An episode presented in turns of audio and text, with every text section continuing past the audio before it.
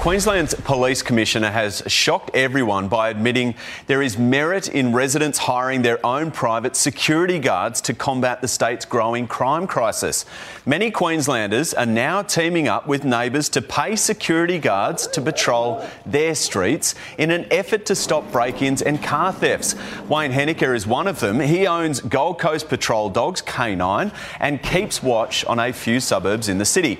He charges about $55 an hour and says says he stopped multiple crimes in progress since 2020. Wayne joins us now, along with his patrol dog named Justice. Well, that's appropriate, isn't it? Wayne, um, we see this in the US, we see it in South Africa. This is Australia. How did it get to this? Good morning, Shervo. Um, yeah, it's just the sign of the times, Australia catching up with the rest of the world. Uh, the crime epidemic is uh, here and um, it's going to be very hard to change. So, give us an understanding of how busy you guys are at the moment patrolling streets, and is this only getting more popular? Yeah, it's getting very popular, and uh, we're patrolling, getting close to you know 24/7. I'm on call day and night, and I have a team of guards patrolling the streets. We go around every street in our neighbourhoods, and uh, we patrol the streets and we secure homes, getting the garage doors down that have been forgotten, uh, pedestrian gates, uh, so the homes are secured before these criminals hit the streets. Is it effective? I mean, just having someone on the street doing patrols like this, does it work?